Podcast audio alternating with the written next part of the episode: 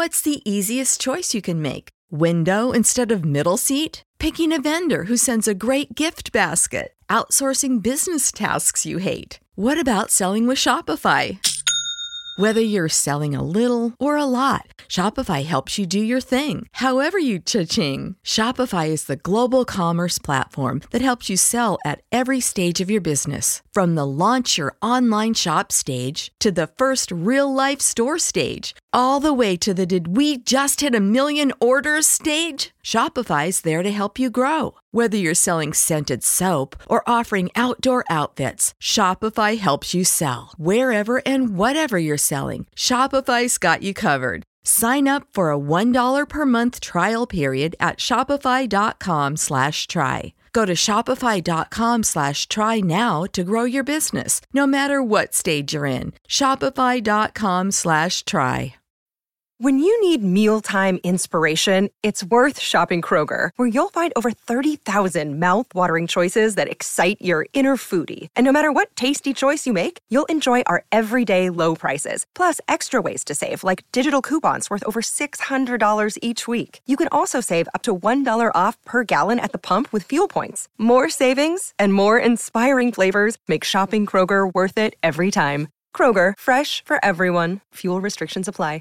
Hi, I'm Matt Lieb, And I'm Vince Mancini. and this is Pod Yourself a Gun. a Sopranos podcast where Vince interrupts me every single time I do the title of the show. it is a That's uh, how we do it. That's our intro. Accept it. It is. People love it. It's sing songy and it's fun. Um, we are the world's only Sopranos podcast uh, that we know of, and that's because we refuse to go into the podcast store and find other ones.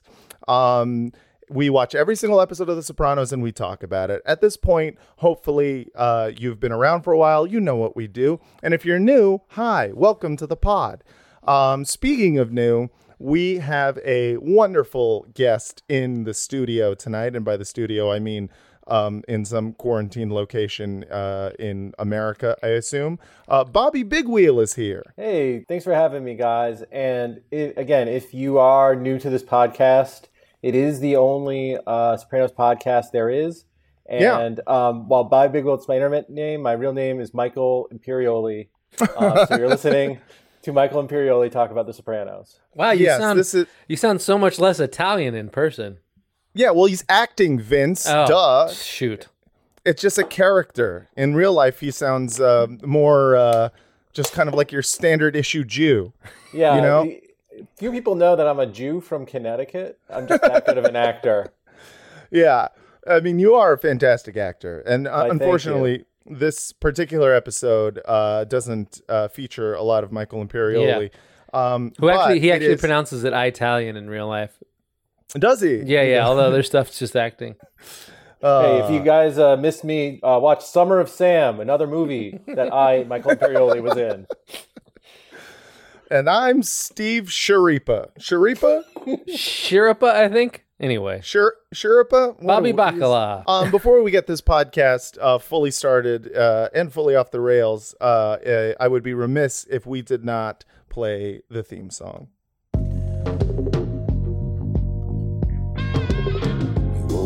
Morning, Pod. Your mama always said you'd be there. Chosen Pod. Pod.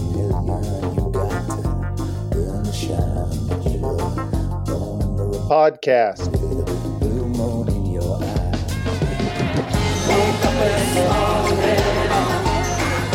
Pod. Pod. Pod. Podcast. Hell to the yeah. That I was love that theme. By the way, so the funniest thing to me about the actual Sopranos theme song is like David Chase. You know, he's like this super into music guy, like was Yes. a Yeah. musician, and he chose like I think it was like in the '90s. People thought it's like every genre of music is converging into one. The Yes, future yes. of music is Yeah. Alabama Three, and he chose the dumbest fucking song to be the theme. Like if if that weren't the theme song to The Sopranos, can you imagine going to your friend and be like, "Hey man, you got to check out this song on Spotify called." Uh, Oh, how Guys- long is it? Oh, seven minutes? Fuck this. Yeah, that I think it was like in How that. much of it is spoken word? Yeah, yeah. it it was like when Howard Stern had that "I'm a Tortured Man" song from the Private Parts Yeah, soundtrack. Like that yeah. was a shorter era. Like this electronic samples and like quasi indie rock music was shorter Mm-hmm. than was shorter than like the swing revival. Thank God. Yeah, it was. It, it really did feel like it was. The decision was made when, you know, new metal acts were headlining Woodstock. You know, so they were pretty sure that this was the music of the future. That all in the future, every every genre is going to be mashed together. It's got to have a little bit of rap in it. It's got to have a little bit of a house beat going Yeah. on. It's got to have uh, a guy. Spend your love on Blue Moon. Kind. Spend your love on kind. Era, era, era. You gotta have like the, Oh me, oh my. yeah, There's got to be a random Jamaican rap guy behind It the is, market yeah, graph. that is surprising that there's no guy in the background who's just like, up all the gun, I got the gun, gun. I do Hey, oh. like. I do. You got to have a Jamaican hype man. I would be happy if every every song had a Jamaican hype man in the back. gun, gun, gun, gun. You got yourself a gun. well, I, I bring it up though because um, the opening song to this episode, I actually felt like would have been a much better Sopranos theme song. I feel like most of their music choices um, would have been better theme songs. Uh, like yeah, anything. in general, that like there's a lot of great music on this Yeah. show, and uh, it's just it's ironic that the you have to start it off with one of the worst songs ever recorded. At the same time, and we've said this before, it is also like an iconic song. It's like it's a song that does get me pumped up, but only because the show is good. right. You know, But you know what? like if this had been if that had been the theme song to Arliss, we would have hated it. what is the theme song to Arliss anyway? I don't know if it had a theme song. Was it Money by like Pink Floyd, the Pink Floyd version of Money? I mean, that would have been sick. Um, I probably would have watched the show then. Feels like on brand for Arliss. Anyway, we got to do before we get into too much about this episode. Uh, for well, first, let we'll say today we are watching uh, from season two, episode eleven, House Arrest, which premiered on March twenty sixth, the year two thousand. And Vince, I think it's time for us to take a little trip in the Wayback Machine. But before we do, I just want to point out I finally made a bumper, and I've decided to rename it this section uh, the Remember When Machine. All right, here it is, the Remember When machine, first time ever. Remember when? Remember Remember when is the lowest form of conversation. Okay, so it's a little long. I'll admit. I also It's I a feel little it, bit long. I feel attacked by the fact that it starts with him shouting "WAP" four times. Yeah, I, you know, I've noticed that. Um, I, I I don't know why I never noticed this before, but doo wop is just a, a racist term for Italians. Like, cause like wop is Italian, doo wop is just like Italian music. Am I wrong Wait, about really? This? I don't. I not did not know that. If if so, I mean, that sounds right. They do say wop a lot, and they are Italians. I don't know. we call it you know doo wop or dago jazz.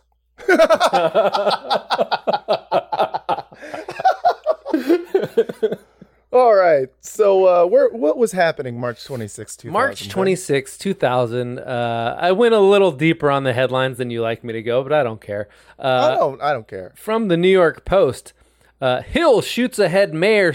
Sorry, Hill. There should be a comment here. Hill shoots ahead. Mayor sags in wake of latest cop slaying. Uh, that was uh, the Senate race. What? Uh, yeah, that Hillary was running against Rudy Giuliani. Giuliani. Oh, no, Hill Hill is Hillary. Yep. Um, and she has surged ahead of Mayor Giuliani uh, with the latest police shooting, dealing a savage blow to the mayor's Senate dreams. A stunning new Post poll shows. Yeah, she's Ah. up three points at this point. Wow. This is you- so. Wait, was We might have saved history if Rudy Giuliani wins that Senate race. yeah? I mean, I didn't. I, I didn't even know he ran for senate. Yeah, That's he crazy. ran and then he dropped out because he said he had prostate cancer. Though the rumor at the time was like, oh, they're gonna like find all the mob tie stuff. And Oh. yeah, and now we actually found out it wasn't so much mob ties; it's just that every other aspect of his life was totally corrupt, absent the mafia. Yeah, you have to imagine that if you're open about uh, marrying and fucking your cousin, what are you not open about? You know, like, like what Yeah. what are you not telling us when this is something that's just out there for everyone to see. Also, if Rudy Giuliani um, wins that Senate race, he's not mayor on 9-11, and so people just like still kind of hate him. Yeah, that's, That's see. good I always do these games like I think the Buffalo Bills are actually the key to like America going wrong. Like, because if if the Buffalo Bills had won that su- their fourth Super Bowl that were that they were Uh-huh. in, uh, Timothy McVeigh might never have bombed uh, the Oklahoma City Federal Building. And Interesting. if Donald Trump had been allowed to buy the Buffalo Bills like he wanted to, he may have never gone into politics. Basically, anything Fuck. before Trump was elected is like dramatic irony in real life, right. where like we know it ends really badly, and we're just kind of like, and Yeah, right. Like, oh, these poor characters, they don't know that we're all just kind of circling the drain here. yeah. that's just every time you read a history book, you're just like idiots, and of course we are the idiots. yep, that's us. Uh, another us. headline from the Post. Uh, this is a very New York Posty headline. I don't know if it'll come through. Uh, you know the spellings. Um, Anti-Muslim attacks turn Brooklyn into Moscow.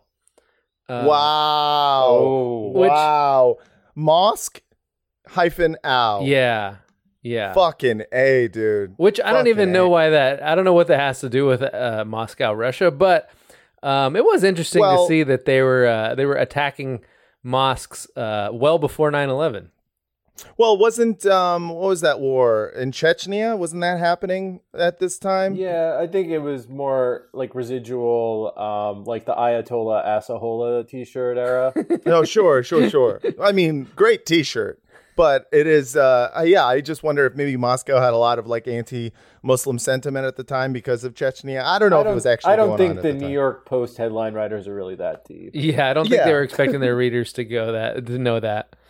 Yeah, yeah, they're not fact checking their shitty pun headlines. Yeah. Um, and another, uh, you know, sign of things to come uh, from the uh, LA Times, goodwill towards U.S. is dwindling globally. Uh, Oh boy. I wonder. I wonder if that'll ever improve. okay, now, well, now we get everyone to pity us. Yeah, that's Um, so that's like, kind of it- nice.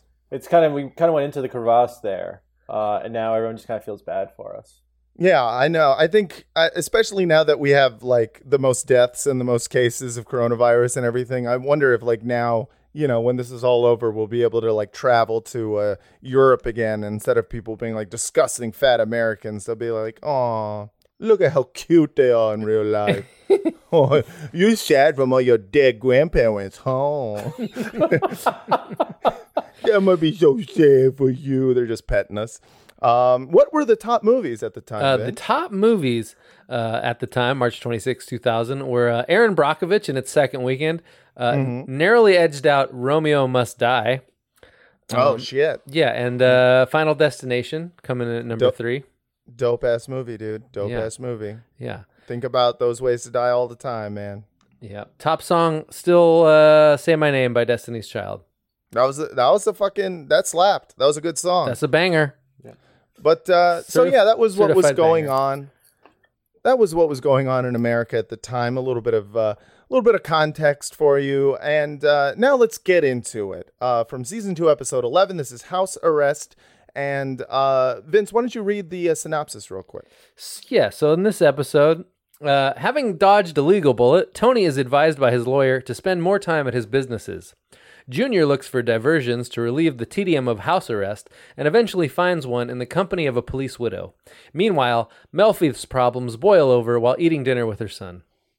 Yeah, yeah. So um this is an interesting episode. I I actually uh I actually did like it even though it did feel like it was kind of in that um you know these like episodes that are right before the end or like, you know, right in the middle of the season where you're not sure how much plot they're going to move forward and Yeah. if they are uh, instead this is an episode that's uh just kind of like filled with this uh being stuck motif. So this is like it's basically uh, an episode about how the Soprano family is trapped in a prison of their own making. So uh, here are. Oh shit, oh shit. That's so Oh, deep, dude. Dude, I'm so fucking deep with it. Do you want to take my job as a professional critic?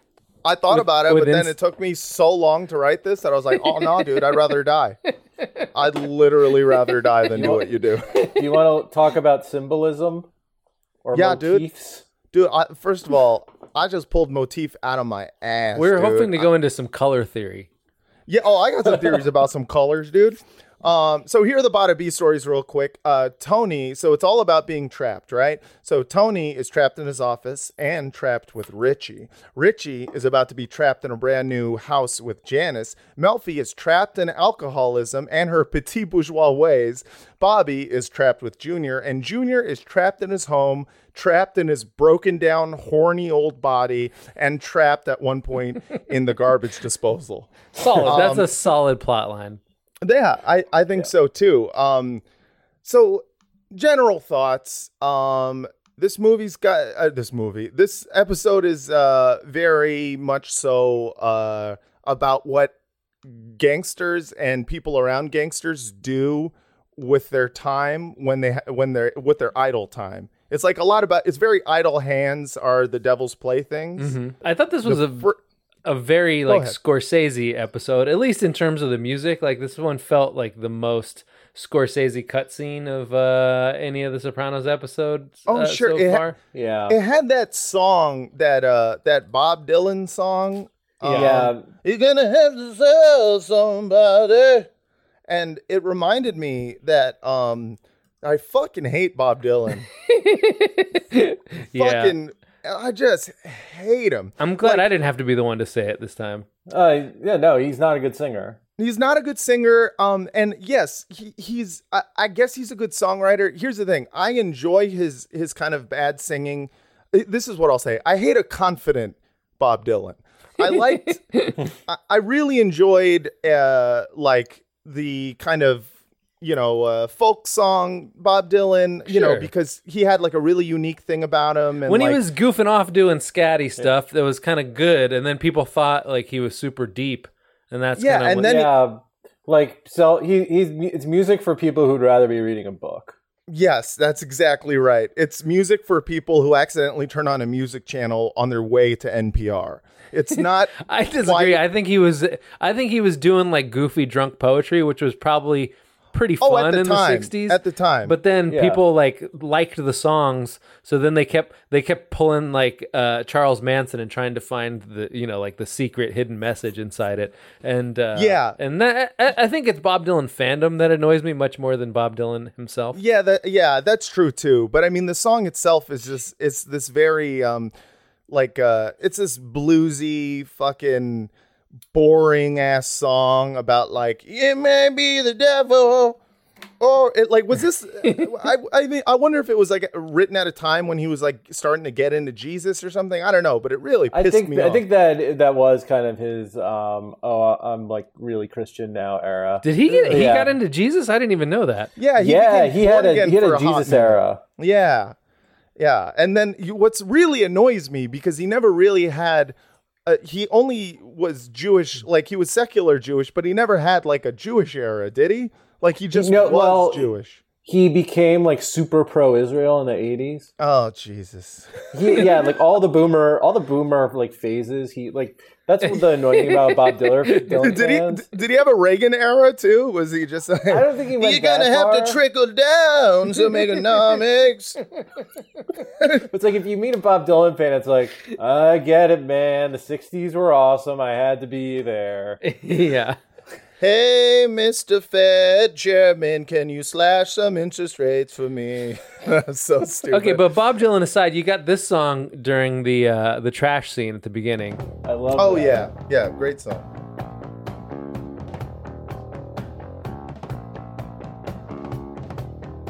I mean, that's just a solid intro song for any uh, show. I think that's the should have pre- been the theme. yeah, that's Yeah. the Pretenders, Space Invader.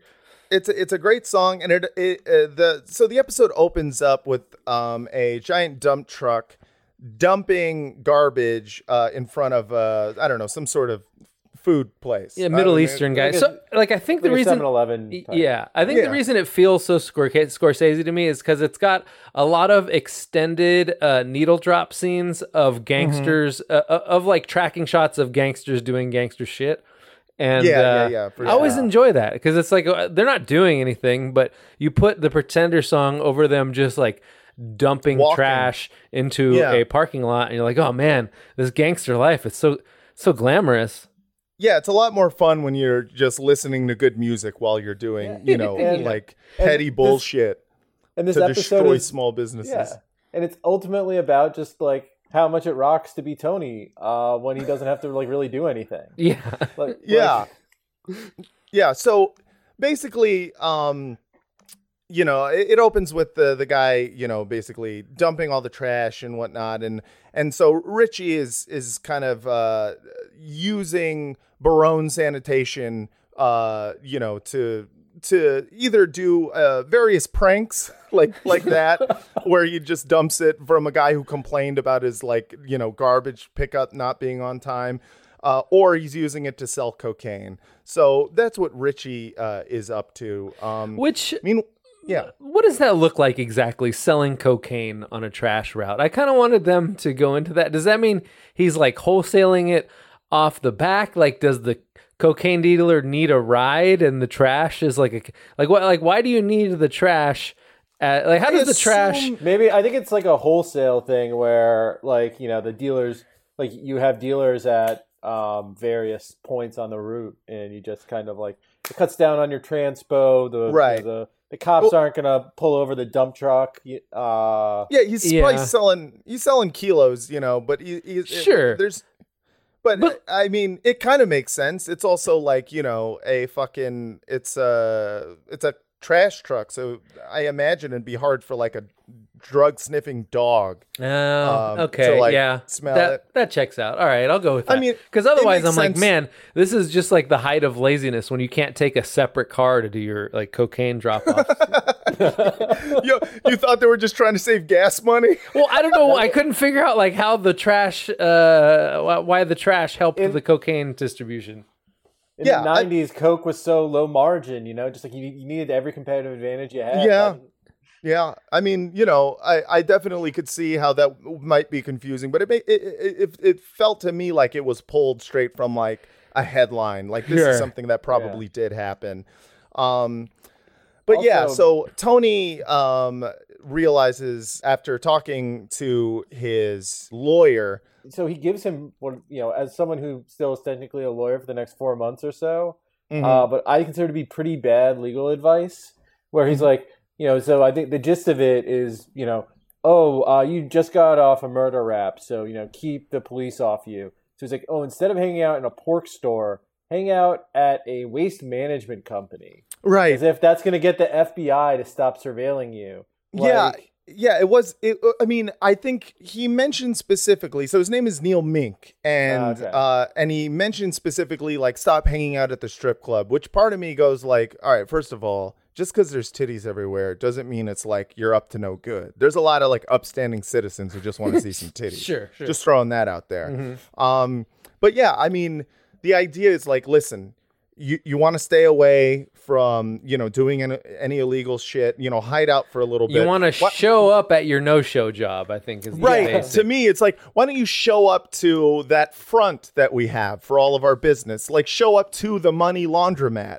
There's nothing And- weird about that. and like in the northeast uh like commercial waste management is notoriously mobbed up yeah. like Yeah. and and also it's like you know say like it's not like the fbi can't like drive over to Yeah. wherever he is and like have the van with like all the surveillance equipment in it like Yeah. i i mean is, is the theme of this episode also everyone's kind of lazy Yeah. Uh, i'm only Oh. selling coke if it's on the trash route Well, it's Oh, like- fbi you're just not gonna drive out to the waste management building So what does it mean? Like if you're if you're a mobbed up uh you know waste management company, like what is the scam there? Just that you have like an artificial monopoly or what? Yeah, actually, um, so I mean, they're all super corrupt, um, and they basically it's it's almost like a cartel where they kind of split up routes and they Right. um, and they uh, stiff like business owners, and it's really expensive to get rid of trash. Um, like so I'm from Connecticut, and there like a, a decade ago there's sort like there's a minor league hockey team called the Trashers, owned by a local uh, like waste management guy, and they had to fold in the middle of the season because they found out it was a mob front. Oh, that sucks. So the team never got to go into the playoffs. Yeah, it, that Were they- and were that's- they I mean, that would be a good move. You know, maybe you could do a screenplay of that. Just like you're playing for a mob front hockey team, and then like the FBI shuts you down, but you got to win like your last game just to like save Yeah. face. You got to save the waste management company. Nowadays, the the, the mobster would just start a GoFundMe, and uh, you know, it's just uh, I think it's not quite the same. Um, but yeah, so the fact is, is that Tony uh, has to go uh, back to his office at Barone Sanitation, and uh, so Which turns under- out he doesn't like it, which is hilarious because the entire reason that you get into the mafia, I assume, is that so you can avoid doing any real actual work. And right. then which he does he does avoid doing actual work while he's there. Yeah, i mean you know But he seems like he's all upset and he's having like a crisis of conscience because he doesn't get to do any of the things he loves, which I Mm-hmm. guess is, you know, hang out at strip clubs and uh, whack snitches. Yeah, yeah. Yeah, I and- mean, he he. It's because of the fact, and they get into this in the in the episode with Doctor Melfi, is that he is now now that he's not in the action, he is alone with his thoughts, uh, and just Tony Soprano being alone with all of the things that stress him out. Now he has time to think about how oh fuck. Richie is going to be in my life forever because he's marrying my goddamn piece of shit sister Janice. And oh shit, uh, you know, Richie is still pulling all this bullshit. And uh, and you know, he's meanwhile he's giving himself a terrible, terrible rash, just scratching up a storm on his arm Oh. and using a bunch of different implements. And as a guy who has uh, eczema, uh, I have to say that like there are a few moments in there with that I'm like, ooh, that probably feels so good. Like when he takes the little the little shoe polisher. Oh yeah. He- yeah, he's, Yeah. first he's shining his shoes and then he puts it right on his arm where the rash is, and I'm like, that has got to feel heaven. I wonder if this was the inspiration for John Turturro's character in uh, The Night of. What do you mean? Oh, oh, like where a skin condition is actually like a big character thing. Yeah, like his entire character is like guy with a skin condition. God, that Oh, show that's sucked. right. I totally forgot about that. Fuck. Yeah, dude, that that drove me crazy. That goddamn series, like It's so everything that had to do with the rash, pissed me off Yeah. because I was just yeah. like, I'm uncomfortable just watching this, and I already have rashes all over my body. I don't need to I- see a worse case. I don't need to see gross feet. Like, I no. don't. yeah, that that was kind of that's when I tuned out. I'm like, I, I'm you know I'm sure it's a lovely show, but I, I don't got to see John Turturro's gross. feet. Yeah. And you know who else has a thing about feet? Junior Soprano. Oh yeah. Yeah. so the episode also starts off with uh, Junior Soprano has just come out of a uh, operation uh, where I guess he had a stent put in, um, and he is, you know, uh, basically he's still under house arrest, and so they, you know, they strap him up again, you know, with the ankle monitor. And now uh, he is. Um, he's also dealing with sleep apnea. Um, and I, I've noticed, and I don't know if you guys noticed, it, did you guys notice that there were like a lot of hot, helpful blondes in this episode? Yeah. Well, of course. So you had you had um his nurse, uh Junior's nurse, who was uh the one who was like helping him uh adjust the sleep apnea machine. Uh you had um Tony had a uh, blonde nurse who told him to lose some weight. I thought that was a doctor who told him to lose weight. yeah. Oh, it could it could have been a Unclear. I doctor. think it was a doctor. She had a stethoscope. I don't know. She seemed like doctorish to me. Yeah, yeah. So Tony's You Tony's sexist helpful ass. I'm sorry. I'm so, oh my god. I'm so sorry. Um, and then also uh, Tony's um, assistant, uh, the secretary, um, was also a Connie. hot. Yeah. Uh, so yeah, Con- Connie, Connie was, was hot, well cast because she look she has that like that strange like quasi midget Italian uh, Yeah. thing going on. Yes. Yeah, yeah so that that to me um that leads me to my first question actually um when she's first introduced uh the owner or the guy who actually runs Barone uh, sanitation uh says that she is a born again christian Uh huh. but like for real though yeah. Well, I, I that kind of I was struck very me as a bit by off that. because like New Jersey, like you're not gonna be like a born again Christian in like Italian North Jersey. It's like I was like instead you just be like, ah, she's super Catholic. Don't don't bother. Right. Maybe that- she that- has converted to Tradcath, uh, Oh, traditional shit. Catholicism. But the, I think the question for me in that scene was when he said, "Oh, she's a born again Christian." Does that mean, "Oh, you're not going to fuck her," or does it mean you're definitely going to fuck her? That was, seemed Yeah. like the main question I had coming out of that scene because I could Yeah, have that- interpreted it either way. I interpreted it as you're never gonna fuck her, and of course I was wrong. Yeah. Um, but uh, yeah, it was it was confusing to me. But I, I have to say though, she did exude some strong sexual energy. Yeah, Um, I, I think it was Barone being like, "Oh, I barked up that tree." Uh, Yeah, yeah, yeah, you're barking up the It's- wrong and it's tree, like, oh, Tony. she, yeah, but you know, she won't, you know, she won't uh, debase herself or you know, just a trash company manager. But you know, the second she hears Tony Soprano's like heavy breathing, Yeah, yeah, something forget about that. it. Yeah, gotta- that's a natural aphrodisiac is someone who's wheezing. Um, but it actually leads me to a clip that, That, I nose have. whistle just wets the panties all around the tri-state Oh, area. every everyone loves a whistly nose, especially when you're wheezing into into the back of your neck meat. Yeah. Um, but uh, it, it leads me to uh, the sex scene between uh, Tony and his secretary is one of the weirdest Sopranos sex scenes ever because I thought it was a dream sequence at first for a number of reasons. Well, there's yeah, one of the reasons I assume is because of the weird soundscape that's going on during the fucking. There's a dog barking while Tony is fucking her doggy style. Uh-huh. And and it's just it just has this weird thing to it where where it felt like to me like it was like as if Brian Wilson had of the Beach Boys had directed a Sopranos sex scene. It was just like adding animals to things. It was it was very strange to me, and it, uh, I I have a clip of what I think um, they were going for. So uh, Vince, play Brian Wilson directs a Soprano sex scene. I suggest you talk about stress management with him.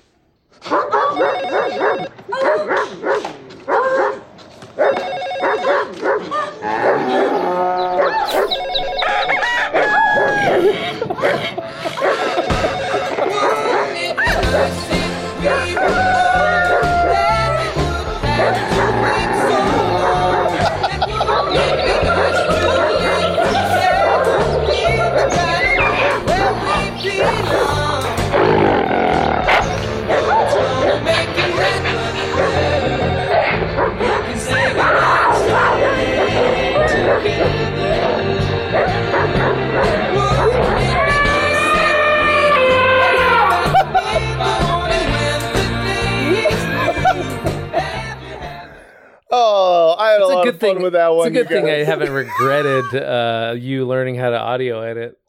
Yeah, you know that's the thing. I'm getting better at it, Vince. You have to admit, Yeah. I'm getting kind of good at it. I mean, it. you were you were good right away, so it's Yeah, just that's true. you I- know, with great power comes great responsibility, kind of thing. and I think I'm wielding that responsibility quite well. Yeah, that was so much restraint in that. Yes, yes. I mean, I just found a lot of animal noises and I added to it. But it, to me, it is it is a it's a very strange sex scene. Uh, Also, and yeah, The dog.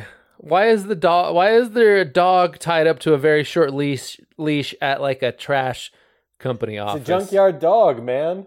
but, Yeah, but it's I- not a junkyard, right? Is there? Are they at a I, mean, junkyard? I, I think it's just like if if you're anything or like a junkyard, you just need a dog barking out there. yeah. yeah. I, that the, my assumption was was what you said, Bobby, was that this was a junkyard dog. But then I had the same question that you had, Vince, which is like, but this is an office. This isn't a fucking junkyard. Also, and also, like, if you have a junkyard dog, don't you usually have it off the leash so it can bite people when they jump the fence? Like you don't have it tied up to a thing. it just was it's just so confusing because you're just Maybe like, maybe the junkyard dog like Summers at the office. oh, it was a temp dog.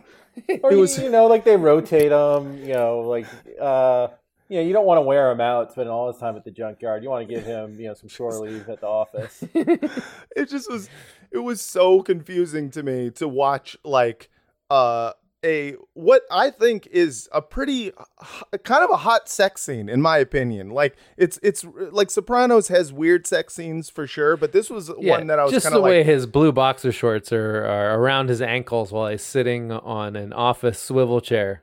Right, yeah. uh, If there's one thing I love about Tony Soprano is that uh, even when he's fucking, he has to be seated. You know, because he has to be in total comfort at all times.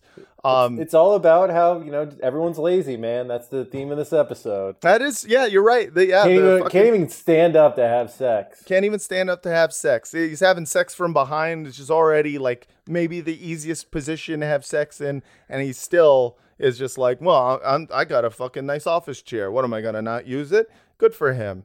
But uh, and, and she was doing most of the work on that one too. Oh yeah, for sure, for sure. Um, but yeah, weird, weird dog in the background, kind of strange, and you know, Tony is dealing with the fact that he is, you know, bored as shit, and that he wants to be back where the action is. You know, he's got a phone call at some point from Sil and um, you know, Paulie and Big Pussy and the others like this shipment of World War II uh memorabilia I, or i guess it's- memorabilia is probably not the wo- ro- uh, wrong word to use but it's like No, it's uh no, you know, Big Pussy was just wearing some Nazi memorabilia. Yeah, around, and, yeah. and, like Tony wanted to do that too. He had an yeah, authentic what's yellow he- star signed by Himmler.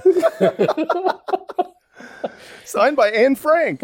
Um, yeah, but it was like he wanted to hang out with his with his friends and do fun Nazi stuff. But like That's how you, know, knew that stuck Tony was depressed because he couldn't even enjoy World War II memorabilia because that's usually like his favorite thing.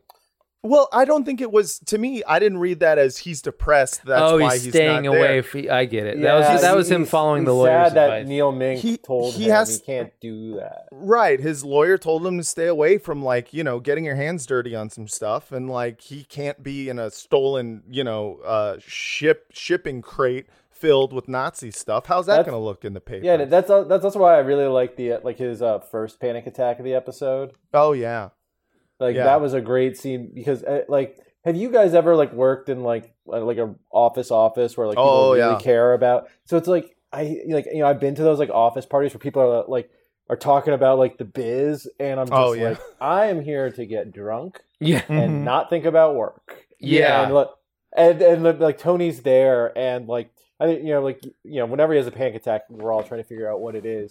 And I think I think for, for in that scene, uh, you know, it wasn't just Richie, but it's also the fact that like he's so bored and like he like he wanted to, do, join the mafia, so we have to Yeah. do this shit, and he's around all these like pudgy guys who look like him wearing khakis and their pol- their you know employee polo shirt tucked in, talking about like the latest brand of dumpsters at this Mhm. country club, and he's just like, "What the fuck am I getting yeah. myself I, into?" I also think there was an angle that you know him having to play middle manager where he has to he has to take Richie aside and uh and get mad at him and it's really relatable that like nothing makes you angrier at a person than that person uh forcing you to like be the angry person you know what i mean like right. when you have Yeah, you're forcing someone into the position of like it's like when someone to- owes you money and it's like you're gonna make me ask you for it like don't make me like have to Right. like you're turning me into the nag you know like that's Yeah. the worst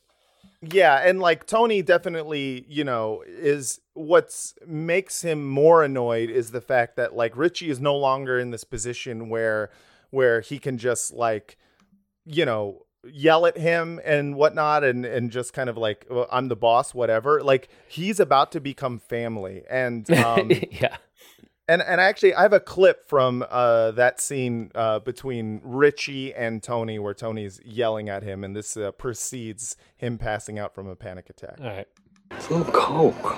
What is the big deal? You're my uncle. You want to deal drugs? It's your business. You do it on association garbage routes. It's my fucking business. It stops today. You got it? Don't give me your fucking Manson lamps. Just fucking stop. Another thing, don't tip a truck on a problem customer. You know, you, I fucking hate the way you make me fucking ride you. Now get the fuck out of here. Uh, tony doesn't get enough credit for his you know accurate observations and jokes and uh Yeah, manson yeah. lamps solid i like Yeah, i'd put that's that a- in a review Yeah, fantastic. I mean, just especially given the fact that that is probably Richie's number one go-to weapon. Yeah, is yeah. just a fucking evil stare into someone's soul where you're just like, I mean, if it were me, I would fucking crumble under yeah, his stare. because you look at him and you're like, why would I be scared of this five foot three, like pudgy old Italian man. Yeah, middle aged Italian dude. And then he stares at you and you're like, oh shit, I don't know what this guy's capable Uh, of. yeah, because he's got the eyes of someone who's like, oh fuck, is he gonna try to fuck me? Like that's like the feeling I get. Like, like my, even my when butthole he's like, like even when he's like happy and smiling, like um in on one of our favorite scenes where he gives Tony like Feech La Manna's jacket, like Right. he's like so happy, and you look at his eyes, and he still looks like a fucking psycho. yeah, he's, yeah, he's got he's got a, a very psycho demeanor to him. Manson Lamps, I think, was fucking perfect. Prescription products require completion of an online medication consultation with an independent healthcare provider through the LifeMD platform and are only available if prescribed. Subscription required. Individual results may vary. Additional restrictions apply at lifemd.com. Read all warnings before using GLP-1s. Side effects may include a risk of thyroid C-cell tumors. Do not use GLP-1s if you or your family have a history of thyroid cancer. If you've struggled for years to lose weight and have given up hope, did you know you can now access GLP 1 prescription medications through LifeMD? LifeMD is now offering eligible patients online access to GLP 1s, the breakthrough prescription medication that can help you lose body fat and weight. Listen to what people are saying. You just take your shot. It doesn't feel like you're on a diet. What I wasn't expecting it to do was to shut off the food noise. This was life altering. And if I can do it, I feel like anybody can do it. And here's the best part your insurance may cover 100% of the cost of your medication. So go to trylifemd.com to have your eligibility checked right now. Get started today at trylifemd.com. That's T R Y L I F E M D.com. What's the easiest choice you can make? Window instead of middle seat? Picking a vendor who sends a great gift basket? Outsourcing business tasks you hate? What about selling with Shopify?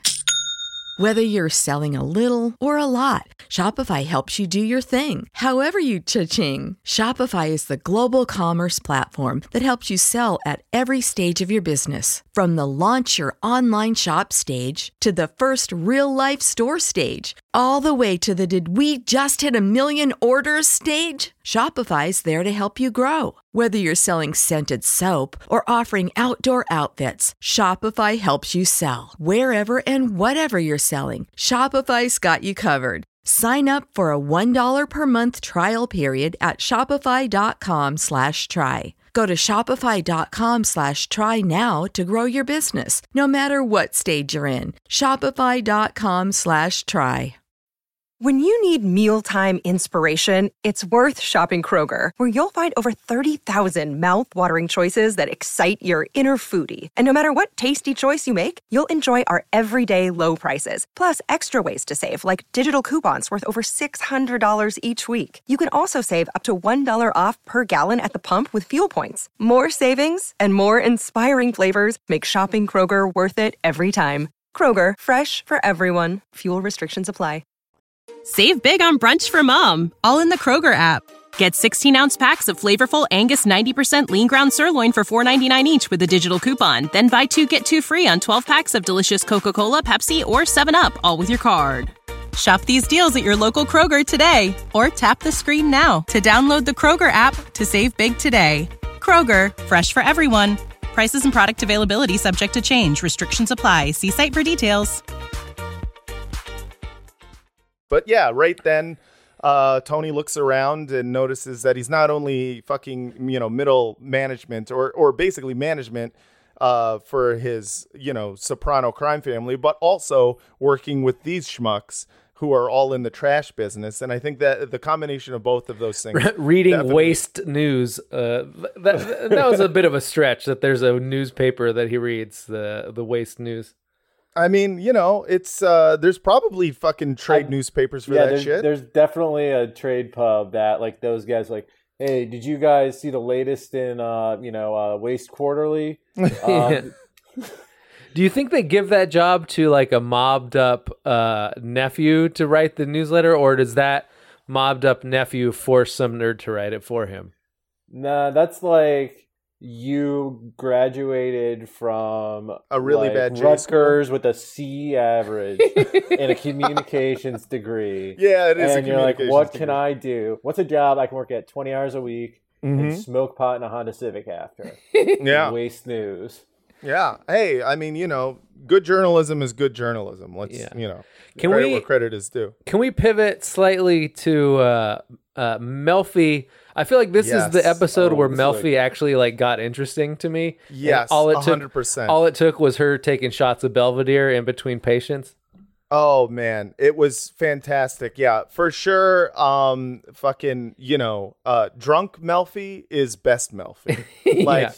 like her drinking between sessions and then doing sessions with Tony Soprano, like completely drunk, is fantastic. and I gotta say, it is some of the best drunk acting I think I've ever seen Yeah. like like it is it's perfect it's subtle it's not like I kind of thought doesn't- she was bad in this series a little bit before this episode, and then this Right. one, like, she really crushed it.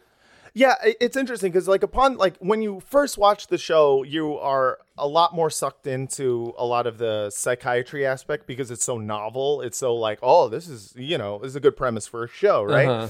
Um but then uh, you know doing a rewatch you're kind of like yeah yeah yeah the melfi stuff i don't know is she even that good i don't know and then you watch this episode and you're like god sh- lorraine bracco can fucking act Yeah. and uh Yeah. i have a clip of uh drunk melfi What's the matter? You still in mourning over the coming of managed care?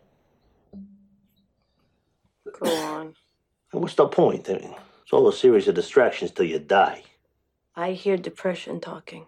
Medication, medication, medication. What do I got to show for it? Who knows where you'd be without the medication? Anyway, some people take pleasure in the simple doing of things. I don't know if you noticed at the very end of the clip, Fingers. she goes, "Yeah, the simple doing of thingers." like, like, like Yeah, that was so, so- subtle. Yeah. but it's just so fucking perfect. And you know, she's clearly having like this crisis where she is like, you know, whether or not she's an alcoholic, you know, is uh, remains to be seen. But she's clearly having some severe alcohol problems, and it culminates in one of my all-time favorite it's my favorite scene in the sopranos uh in this episode but it's my uh, one of the like top five melfi scenes uh because it's her because that's the thing every melfi scene that's outside of the sopranos family that's not with tony and whatnot is always a glimpse into her fucking just insufferable life. His her insufferable world with every insufferable character that she constantly surrounds herself with. And in this case, it's the return of her shitty son, uh, who is just the worst fucking guy. the worst, dude.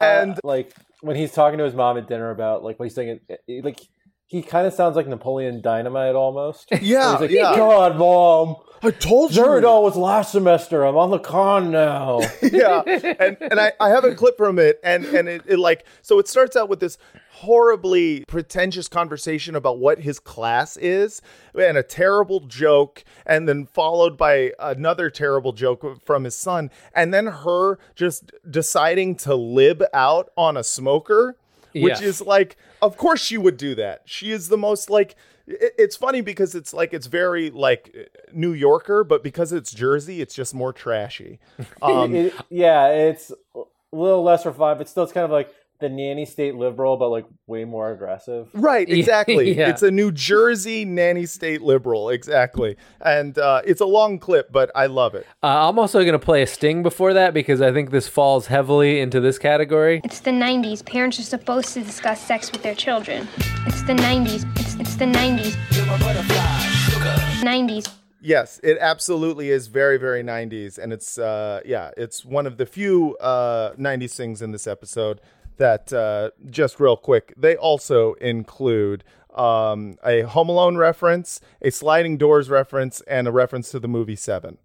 Also, um, diagno- uh, diagnosis murder on the TV, Oh, yeah, yeah, yeah, yeah, yeah. and I would say um, uh, Junior's the the woman helping out Junior had Mhm. a very '90s haircut. I I'm not Definitely. like Vidal Sassoon. I can't really describe it that well, but just it was. She looked like she would be a love interest on Friends. She looked Oh, like sure. Amy Smart in Road Trip a little bit. yes. Yes. Yeah.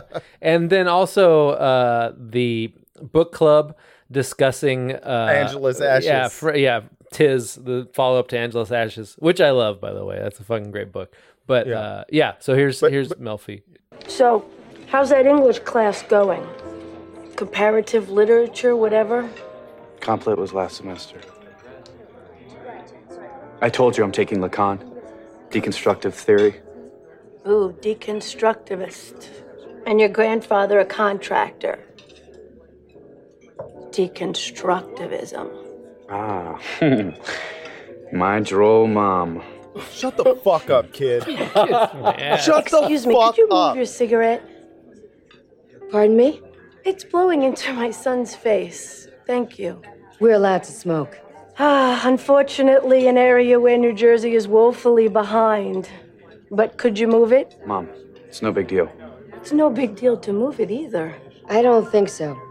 I'm sorry? I'm not gonna move it. Why not? Because you're very rude. I said excuse me quite clearly. Your tone. It's a health hazard. Move it. No. I'm a physician. Do you know what you're doing to the rest of us? My son has taken the just trouble in his own life to live in a smoke free dorm. My salutations. Mom, This isn't a smoke free restaurant. Look, this is silly. Could you just move the fucking thing? Not when you talk like that. Just move this cigarette, please. No. No? No. Mom! Well, you bitch. She must be drunk. Excuse me, what did you say? Ma'am, come on. I saw what happened. Let's just, shall we? Will you call the police? I don't think that's warranted, but ma'am, Oh no, please call the police because I'm not the one with a lethal weapon here. ma'am, Oh, God. I'd like you to leave. Come on, Jason. I'm out of here. just everything about that scene is wonderful. It's so Number one, perfect. I mean, she's so- not a physician. No. Well, it also starts with her. I mean, I guess she can. Pro- yeah, she is because she can prescribe medication. Oh, I, I yeah, because yeah, she's a no. psychiatrist. Yeah, but like she, I, I love that. Going back to how good of a drunk uh, actor she is. Um, like the way her deacon, or the way her your father a contractor comment didn't really like line up. Like her Uh-huh. timing was off with like the comment, and she like paused, and then she had to explain the joke. Like that was perfect. And then the way the other woman's also kind of a bitch, where she's like, I, I love when people do that thing where you ask them something and then they like respond shittily, and then you get mad, and they're like, "Well, if you would have asked nicely, I would have done what you said." And it's Yeah, like, yeah. no, the fuck you wouldn't. First Yeah. of all, Yeah, she perfectly captured like self-righteous four wine drunk. Yeah, Yeah. exactly, exactly. And just like the idea of just being like, my son has taken the trouble in his life to avoid cigarette smoke at all costs, and just like the idea that somehow uh this because it was at a time when like the idea of secondhand smoke was like, oh, secondhand smoke is worse than yeah, firsthand that smoke. fucking created a generation. Like all that secondhand smoke propaganda created a generation of like the most obnoxious nanny state motherfuckers ever. Definitely, definitely. I mean, and that's not to say that, you know, having someone smoke in your vicinity, you know, for some people is an annoyance. Fine. That's that's fine. No, But it's the- fine. Grow the fuck up. Like a little bit of smoke wafting towards you. Like, oh But my I- god, I'm being I would just- I would love like maybe to if you're in like a if you're in a crowded smoky bar or if you're like sharing a car with them, that I get. Mm-hmm. But like Yeah. now, like these days, if you smoke, if someone's smoking outside, other people will get mad at them, and it's like, chill the fuck out, everybody. Like, n- find me one person who had issues because uh, other people were Yeah, that's the smoking near them It's like- outside. Also, mean- that restaurant was like an airplane hangar. Yeah. Um, and like, and her table was like, like maybe five, ten feet away. It's like, yeah, you might have like a a whiff of nicotine. Right. is obviously drowned out by the four Montepulcianos that have just been writing in your. I would also like to know, w- w- like, eh, there was a there was a non-smokers dorm and a smoking dorm in 2000. Is that a thing? Like, what? No, that's was that was go- the thing. I was I was uh I was in a dorm that was called a uh smoke and drug free dorm, which it was very confusing. How'd that work out for you? Oh no. I mean, I did a lot of drugs in it, but that's half the fun. Yeah. It's kind of like shooting next to those like uh, gun-free zone signs. Um, but uh, you know, like the the other thing that I do love about that scene is the fact that you know, number one, someone just goes, "She must be drunk," which is like, I mean, I don't know if you would know that from someone throwing something in your face. So some people in New Jersey fight completely sober, Yeah. but also Prostitution whore. yeah. but but then and then at some point, uh, then at some point, uh, the person you know he goes, "Ma'am, I've asked you to leave." There's a long pause, and Melfi says, "Okay, let's go." And then her son goes, "I'm out of here." Which number one, you can't just be indignant and say I'm out of here when you had to wait for your mother to give you permission to leave. You fucking dweeb. like I hate that character so much. Oh, it's It- a perfect Sopranos scene because every person in it is like their own unique like flavor of terrible. Even like uh, you have to you feel so bad for the waiter, but like the waiter comes up and she's like, "I'm calling want you to call the police." And he's like, ah, "Really again? Not again with these." Yeah, the idea that like this is not the first uh, time that night that someone has been like, Yeah. "Call the police," and the other person said, "Call them, do it, I, go ahead, call him. We'll talk to the police together." That Call I mean, you, know, you open a restaurant in New Jersey. That's what you you know. You, that's part of like the deal where it's like you Yeah. know that oh you, you want to be a d' in New Jersey. You're gonna have to throw out at least six people. Uh, Yeah. make it, pick a fight. It's Some in the them will fi- be dressed in like pearls and, and uh, a business suit. You know, like Yeah. It's in the fine print of the bank loan. Like people let you know right away. Oh yeah, the, by the way, once you open this restaurant, you're going to be kicking Guidos out left and right. they Um, have a drunk psychiatrist insurance policy that a restaurant can take out. And Yeah. by the way, I just looked it up. Uh, a psychiatrist is not a physician. As a physician implies medical doctor, and a psychologist uh, or psychiatrist is a PhD, although they are able to, um, you know, pr- prescribe drugs. So she's lying about being a physician because it, she thinks it makes her point better. Anyways, Melfi, uh, it, this is a really breakout Melfi episode, and I'm I'm just was so pleased to enjoy that character again because it's been you know it's been It's been a while, time. yeah, and then been a while Yeah. since I have enjoyed a Melfi scene. Okay, So should we So- go to uh be- favorite scene, least favorite scene? Yeah, yeah, yeah. Um, so my favorite scene, uh, as as I wrote down, was uh, Melfi libbing out on uh, on the lady for smoking. Uh-huh. Um, and my least favorite scene, and I have a clip of it. Um, it's called "Nurse Makes a Funny." Uh-huh. It's- yeah, yeah. very early on uh, when Junior is in the hospital, he gets visited by a marshal who um, puts his uh, house arrest like ankle monitor back on his ankle. I'm Michael McLuhan from the U.S. Marshal Service, here to reattach your electronic bracelet. They give you the important jobs, huh?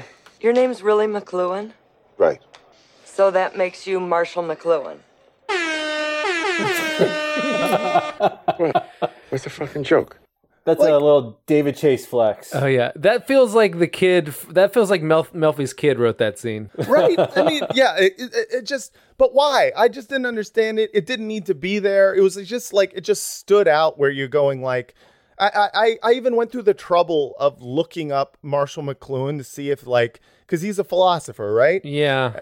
And so oh. I like looked it up to see if is like is this related to the episode or in any way? And He's a philosopher who gets quoted by dipshits like Steve Bannon to like make themselves sta- sound intellectual, or they're like, you know, the medium is the message, and you're like, oh, okay, I don't know what the fuck that, that doesn't fucking mean anything. Like that's the Yeah. ultimate like philosopher like coming in your own mouth. He was like a Uh, philosopher who specialized in, in media critique, it seemed like, which to me does not Yeah. track with what the episode's about. He's at probably all. just like proto Jordan Peterson complaining about fucking Disney princesses. right, No, but think- yeah, I, th- I think like no Marshall McLuhan, he was kind of like. Uh, like he was one of those people that like ended up being parodied a lot, and like these where there's like a professor of something totally ridiculous. Yeah. that's kind of what he was like. He was, he was like, it's like, oh, I'm like this great intellectual, and I just like kind of watch TV all day. And I mean, which is a great job. Don't get me wrong, I love it, but also This is my Good job. first book, Sex, Maybe that- Drugs, and how it- Cocoa Puffs. well, maybe that's how it plays into the episode because the episode's really about just wanting to be lazy all the time. And Marshall McLuhan's just like, you can be this, you know, I'm I just like this it. genius who like, you know, sits on my ass and like watches TV and talks about what it means. Yeah. I like it. That's a good theory. that it- it Philosophers are the real that. mafia. Yeah, exactly. The real gangster. What are your favorite and least favorite, Vince? Oh, mine? Okay. Well, uh, these are very short, but I love the cutaway to the fat girl with art bangs dancing to Journey at the country club. Oh, yeah, yeah, that was good. like I almost did like a full spit take on that one. I don't know why. But it wasn't Journey. It was more than a feeling. It was Yeah, Boston. Oh, okay. Yeah, same difference. Um, Really, same difference. and Really. then yeah, Bo- Boston's just uh, East Coast Journey. Um, yeah, absolutely, and- absolutely. And then the other one was just like the the pan away from the women talking about Frank McCourt, and she just says, "Oh, you know the Irish in their liquor." yeah, that was pretty great. Yeah. That was good. And then uh my favorite scene, uh obviously the first scene, like like Vin said, that's just such like a classic Scorsese-ish Yeah. one where you have like that that killer soundtrack, the tracking shot, and just like doing some gangster stuff. Mhm. I love. I mean, it's catnip. Whatever. I don't care. I love that shit. Yeah, it's And good shit. I will say, like, I wasn't a huge fan of the junior plot, and I felt Yeah. like like I, I other than getting his hand stuck in the garbage disposable disposal, which is a great junior thing, but it's like Oh, yeah. all scenes with him and the lady, it's just like I don't think it really told us anything more about Junior. Yeah, it's just like know, fuck her like- already, dude. You know? I mean, Yeah. it the, the the episode for Junior was essentially about how he's really horny and he still has particularly high standards for wh- for who's he's gonna fuck because he meets Catherine Romano in the hospital after the stent, or doesn't meet. He, you know, She sees her stalks again. him because she's so thirsty. Yeah, so she is fucking thirsty. She heard about him from uh, Bobby, and you know uh, how he's a you know muff diver. Yeah. yeah, exactly, exactly. So she knows From Roberta Sanfilippo. Filippo. Yeah, yeah. He knows that uh, she knows he eats pussy, and obviously is very interested in him, and makes him a nice uh, regote. Uh, what, what, what is it? Manicote. Manicote. Yeah, and um, you know, uh, is uh, meanwhile like Junior is not having it, uh, and I think it's because he's mostly embarrassed by the fact that like she uh, is no she, he's Age appropriate. She's age appropriate. She's embarrassed also by uh he's embarrassed by his body being, you know, fucking uh broken down and the fact that he's stuck inside. He's embarrassed that he's under house arrest. Meanwhile, he's trying to fuck whoever the fuck Roberta Sanfilippi is. Yeah, oh, so you don't remember who that is? That's the uh, that's the girl whose pussy he ate and he smashed a pie in her face. Oh, that's Roberta. Yeah. Oh shit. That, yeah, I didn't remember that that was her name, but uh yeah, at one point uh She he he went down on her. She spread he, he ate her pie. She spread his business in the streets, and then he put her pie back in her face to. Goddamn right. Yeah, so- Goddamn right. And uh yeah, so apparently um he uh it was has been waiting for a call back from Roberta who is not returning a phone call and Bobby reported back on uh the fact that he ran into her buying a fountain. And I have a clip uh of that um exchange. When I ran into her fountains of Wayne that time, she was very cold. What was she buying? Fountain. Kid pissing. Must have bought a house. Great ass. Because she got a great ass. and you got your head all the way up it. Listen, I'm gonna go. Gotta take my kid to karate. Yeah, so uh you cut out the best part of that scene. which one? That she's down for anything? No, which yeah, part? Yeah, down for anything. Uh, you know, great ass. Uh, you know, n- t- such a blabbermouth, or what did he? What did he call Yeah. her?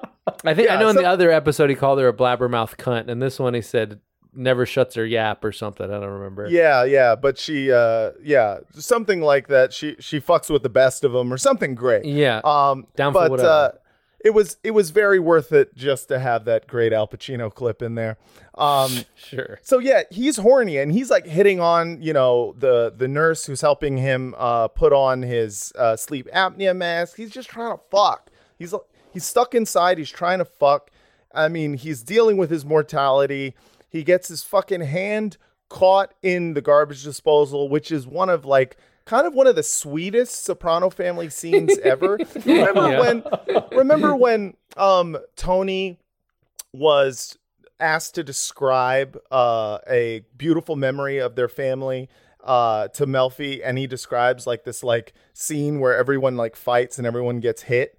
And and she's all like kind of like put off by it and goes like, and that's a happy memory to you. Uh huh. I realize I have now become Tony Soprano, where this scene is basically like it's he has been stuck for six hours, stuck standing up, Yeah. yelling in what what must have been a horrifying experience for him, thinking, "Fuck, am I gonna die like this?" and and it's just the sweetest scene ever, where Richie like just helps him like lube up his hand to get it out, and he keeps going, "You're flexing." He goes, Yeah. Go limp, go limp. You're Yeah. flexing. It's just very cute, and you see Janice, you know, kind of looking at it, and I don't know, it just uh, it, it brought up a lot of happy feelings. So I did I did enjoy that a lot. Um, Yeah. and of course, Junior then does finally decide to settle on Catherine Romano coming over. Um, and of course, as soon as he does, somehow through the fucking grapevine, uh, Livia Soprano calls him up to get the scoop. Hello. Corrado? What the fuck are you doing calling my home? Now listen, I am the only person in this family who doesn't curse. So just do me the favor. I want to see how you're feeling. Is that so horrible? I'm fine. And I heard you're keeping company with that Catherine Romano. Oh, fuck. Never you mind about that. Ah, she's so sweet. Uh, I remember my Johnny told me. She let him feel her up behind the Sons of Italy Hall. Listen, Olivia, what you don't know could fill a book. I do love that Livia like never misses an opportunity to deny someone in her family of happiness. Yeah. Uh, and and also never misses an opportunity to denigrate someone who is clearly a better person than Yeah, than yeah. her. You know, she she she hates Catherine Romano for probably no reason. Um, but uh, yeah, you know, that's just- Catherine Romano was once nice to her. Right. She wants to know like what what's her game. Yeah. What's the Yeah, angle yeah. on that one? exactly. She's up to something. Yeah. Um, so, um, yeah. and then my least favorite uh, was the uh, emergency room doctor um, getting getting offended by like Tony being upset about his uh, illness, like where she pou- she pouts. I'm like, I don't see. There's no fucking chance. An emergency Yeah. room doctor in New Jersey gives a flying fuck what Tony Soprano is upset about. See, that's why I No. thought she was a nurse because she was so Uh, unprofessional. it wasn't Yeah, it's a sexism. po- popular take. Um, no, but it did lead to that joke where, it's, where she just you know looks at him deadpan, is like you can lose some weight. Yeah. yeah and then walks out i mean that was that was pretty uh that was pretty brutal and devastating. I i was i was a big fan of that of that line but uh yeah i could see that. I mean you know i think we both have some least favorite scenes of uh people just kind of like in the medical profession just doing bad jokes. Um yeah. Yeah it was it was a very uh This was before Ken Jeong, you know. This was like the first example Yeah. of the funny Yeah. doctor character. They were trying out funny doctor characters and failing miserably. Yeah, there's because there's a lot of doctors in this episode. It's a very doctor heavy episode. Um, and eventually in this episode, Tony, um, you know, hears about the basically the shark metaphor from Melfi and realizes that the only way that he can stop passing out is if he goes to Satriali's and scratches his itch with a fucking shoe shiner and then and then yells at uh random teenagers who are driving too fast in the neighborhood like well, it's like, if you if you're a gangster, you're not living your life unless you know you're standing on a street's corner, like commenting on passersby. right The the whole point of the episode is like how much fun it is just for like guys to be dudes. yeah yeah yeah yeah and dudes play rule cards and rub your rash with the shoe polisher. Just- yeah, it is. It is definitely like an interesting thing because he can't like all of this the stuff that he does like uh when he's in the office of fucking Barone sanitation is not all that different from the he leads the same boring life either way. Like the boredom still exists. It's just a little bit more bearable when he is with his, you know, scumbag friends. And I think that's a beautiful message. Yeah, You know? I, I I think it's because like you get into the mafia because you can't like punch a, you can't put in forty hours a week doing something else so you can hang out with your friends. Like you, Yeah, you'd literally have to spend rather all die. your time just hanging out with your friends, doing nothing, shooting the shit. There can't be like anything getting in the way of that unless Yeah. it's like a cool crime. Yeah. Yeah. And not women, not a job, not your family. Like your real family Mm-hmm. is the dudes who stand around on the corner busting balls with you.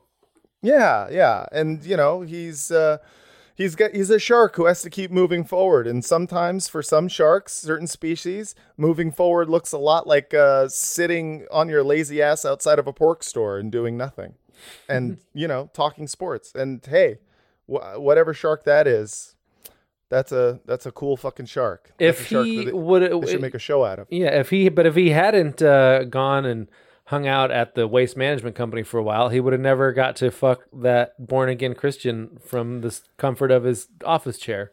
Yeah, you know, like silver lining there. Yeah. You know, but he you know, probably. you, you got to think about the lost opportunities at the Bing. I know. Yeah. You think Yeah. about how many other born again Christians he could have fucked while he was hanging out at the Bing and fucking.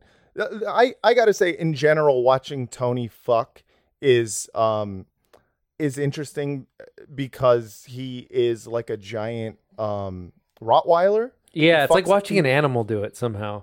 Yeah, yeah. He he he's got the sexual energy of a of an of a Rottweiler, and you you definitely like you. I, I would go with a it. bulldog because of the breathing problems. For sure, for sure. He's got it's. Uh, I mean, it could be some sort of mix. You know, he's a mixed yeah. breed. Uh, He's a a rot bull. Um, but yeah, in, in general, I I was uh, I was a pretty big fan of this episode, even though it kind of like fit into that. You know, less about moving the plot of the season forward and more about kind of like Uh, the it's Soprano like- family in general.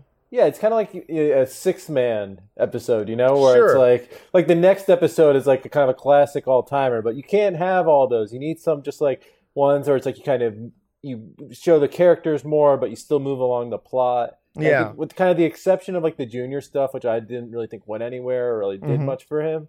I like it did all that. Like you cut you it fleshed out Tony more, it fleshed out Richie more. Um, and like kind of, and it brings them closer to a confrontation, which people are expecting in the next episode, and so it Yeah. served that purpose. And like it really, like you said, it was great for Melfi. Like you get Yeah. to see like Melf, like kind of, and it really lets Lorraine Bracco like do a, a really good job there. And so Yeah. it was like that was really nice to see too.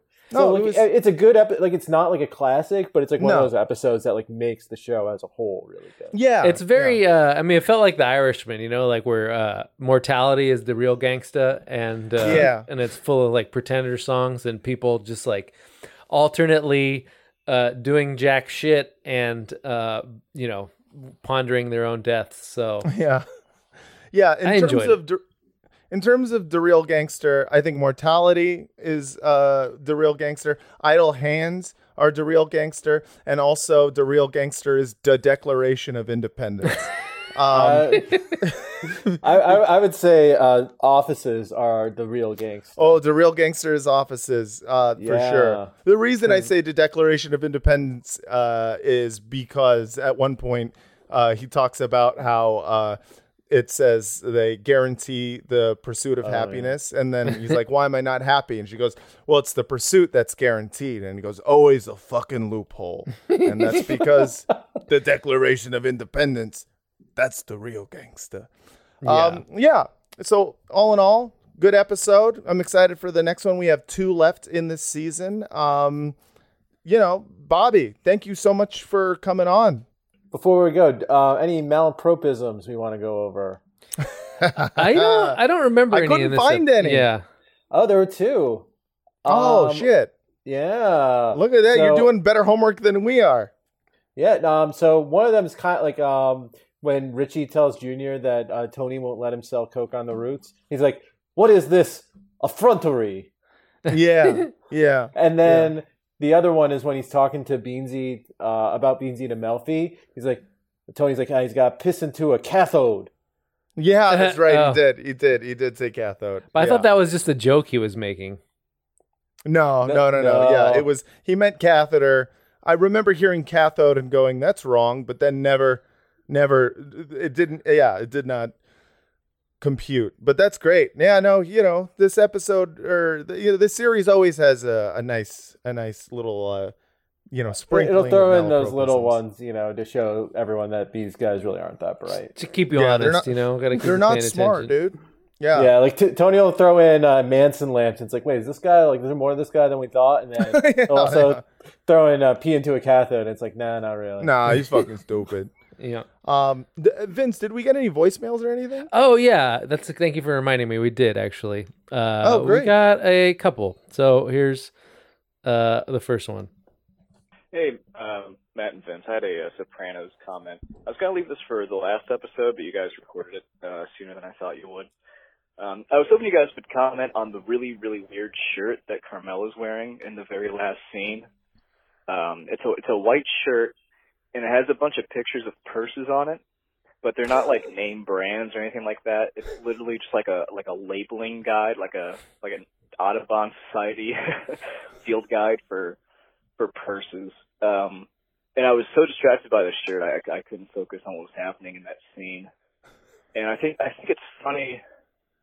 Like first off, it's funny if if Carmela bought that herself because it's such a perfect shirt for like a a person who's truly white trash but has money now. But it's also funny to think that like either Tony or AJ bought that for her as like a Mother's Day gift because they they knew she liked purses.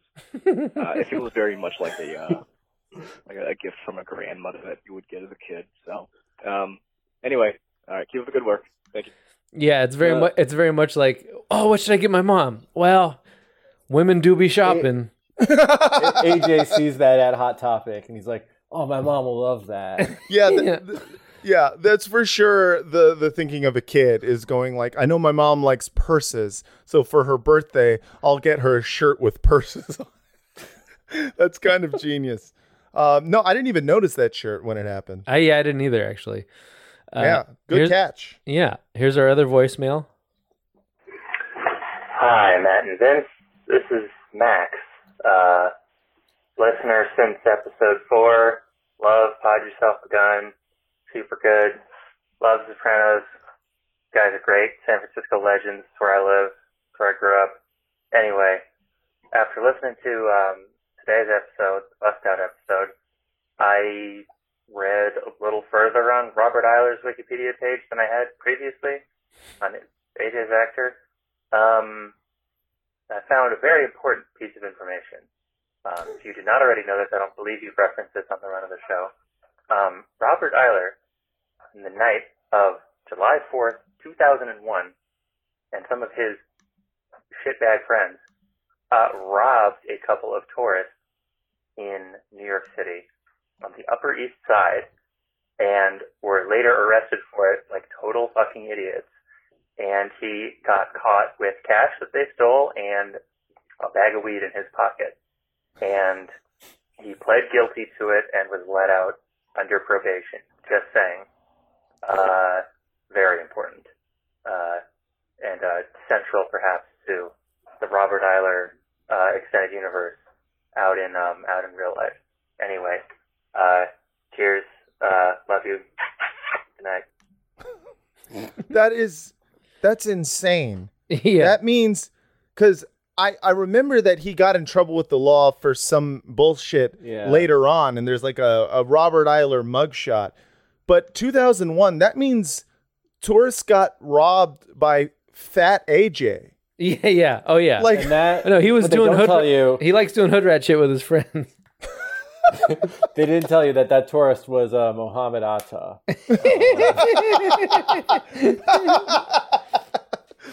That So is he- fucking insane. That is like like because you see him as like a, a when he's like a little bit older, like you know, an eighteen year old or even like a fucking seventeen year old, and like he's thinner. I don't know, like he's kind of like like getting robbed by 2001 Robert Iler is like getting robbed by a juggalo in middle school. It's like, like like imagine this the look on your face when that's the kid who's robbing you. Holy fuck. he probably uh he probably he probably peed on the wall right next to there, and then the cop like convinced They him that the they DNA. yeah They they, traced had his, his DNA. DNA. had his DNA. Oh man, I wonder if he, you know, if uh, if this was like if he's always been kind of sociopathic, or if this was just one of those days. All right, uh, um, Bobby, thank you so much for coming on the for show. me. Yeah, we, we really um, appreciate it. Um, Yeah, Bobby Big Wheel on Twitter. Also, I am the actor Michael Imperioli. I was also in that scene in Goodfellas. mhm, Check you're it out. Spider. Yeah, I was Spider. Check it Hell out. Hell yeah, dude. Hell yeah. Um, thank you for the phone calls from our podsiglieres, which uh, I just now remembered is the name of our fans. Um, Vince, uh, thank you so much for being my co-host, dude. I Oh. I couldn't, Oh, I couldn't that's do so this without sweet. you. Thank you. I fucking, I fucking love you, dude. And uh, thank you everyone for listening. Um, the uh, email us at fraudcast at gmail.com, patreon.com slash fraudcast if you want to get bonus episodes where we talk about other things, movies and such. Uh, Vince, what is a Google Voice number? 415-275-0030. All right, everyone. Thanks for listening. And until next time, don't stop believing. When you need mealtime inspiration, it's worth shopping Kroger, where you'll find over 30,000 mouthwatering choices that excite your inner foodie. And no matter what tasty choice you make, you'll enjoy our everyday low prices, plus extra ways to save, like digital coupons worth over $600 each week. You can also save up to $1 off per gallon at the pump with fuel points. More savings and more inspiring flavors make shopping Kroger worth it every time. Kroger, fresh for everyone. Fuel restrictions apply. Save big on brunch for mom, all in the Kroger app. Get 16 ounce packs of flavorful Angus 90% lean ground sirloin for $4.99 each with a digital coupon. Then buy two get two free on 12 packs of delicious Coca Cola, Pepsi, or 7UP, all with your card. Shop these deals at your local Kroger today or tap the screen now to download the Kroger app to save big today. Kroger, fresh for everyone. Prices and product availability subject to change. Restrictions apply. See site for details.